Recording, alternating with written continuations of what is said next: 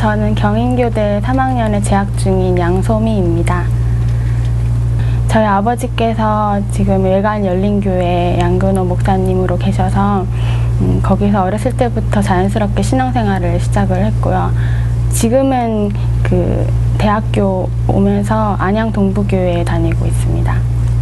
네, 그래서 되게 교회에서 예배드리고 기도하고 신앙생활 하는 게 되게 당연하게 여기고 그냥 자연스러웠는데 그게 좋은 점도 있었지만 어떻게 보면은 복음에 대한 감동도 없고 감사도 없고 되게 당연하게 받아들이게 되는 그런 게 있었어요. 그래서 하나님을 인격적으로 받아들이기보다는 그냥 당연하게 이렇게 받아들이다 보니까 어, 제가 필요성을 못 느꼈어요. 복음에 대한 갈급함이나 그런 걸 못 느꼈어요. 그래서 제가 PK 수련회를 가게 됐는데 거기 제가 어렸을 때부터 교대를 목표로 하고 있었는데 거기 서울교대를 다니시는 그 당시에 다니고 계셨던 길소영 언니를 만났어요. 그래서 그 언니께서 저에게 제가 교대를 목표로 하고 있다고 하니까 라는 얘기를 해주셨거든요. 하나님이 어떻게 인도를 하셨는지 그리고 하나님이 어, 미래를 책임지실 거니까 어, 내 미래도 하나님께 맡기면 된다 그렇게 말씀을 해주셔가지고 그 얘기를 듣고 되게 마음에 많이 담았거든요. 제가 처음에 들어갔는데 학교를 들어갔는데 이제 확신을 가지고 들어갔는데 대학 생활이랑 그 시스템을 타야 되는 거랑 그 혼란이 있었어요. 그러니까 갈등이 생겼어요.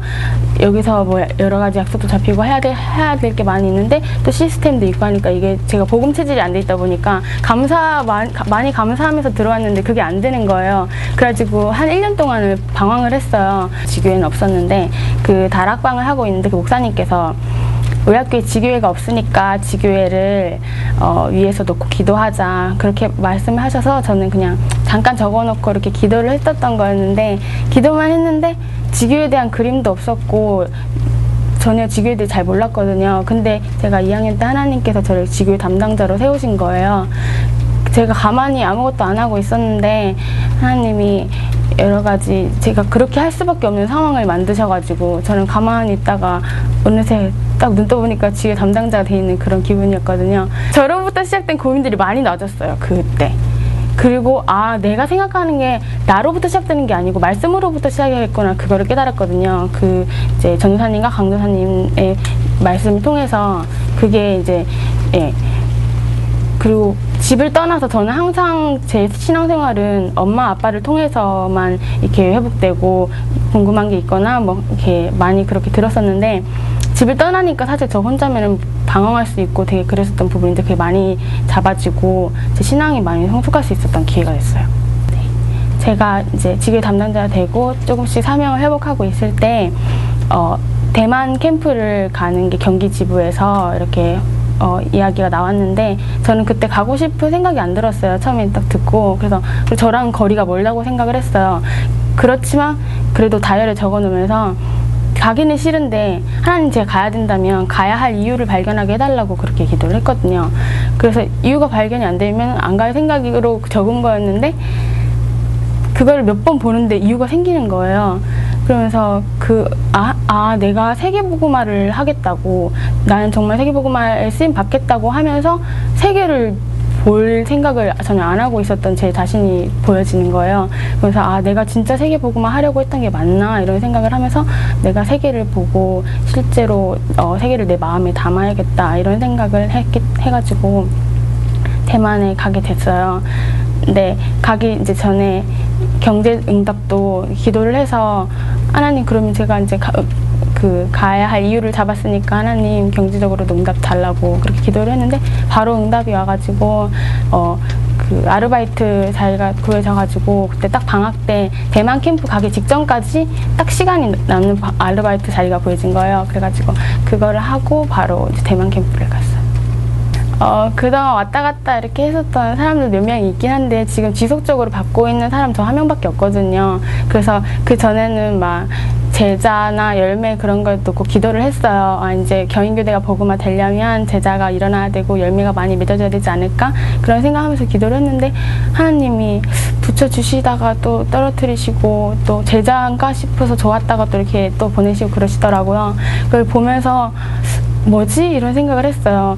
아, 전도가 되어지는 거 맞나? 이렇게 생각을 하고 나름의 고민도 했는데 그러면서 깨달아진 게 아, 하나님이 어, 그런 사, 그런 사건들을 통해서 내가 가지고 있었던 열매에 대한 욕심이나 동기들을 많이 내려놓게 되는 계기가 됐고 지금 그 1대1로 그러니까 저 혼자서 그렇게 지교회를 인도받으면서 굉장히 저 개인적으로 많이 성숙할 수 있던 시간이었기 때문에 그게 하나님이 원하셨던 것이고 제가 그 당시에 이제 발견해야 했던 응답인 것 같아요. 그 부분을 보면서 아 하나님이 정확하게 인도하고 계시구나 그리고 지금 어, 나는 하나님의 시간표만 바라보면 되겠다, 문제가 없겠다, 그런 생각이 들었어요.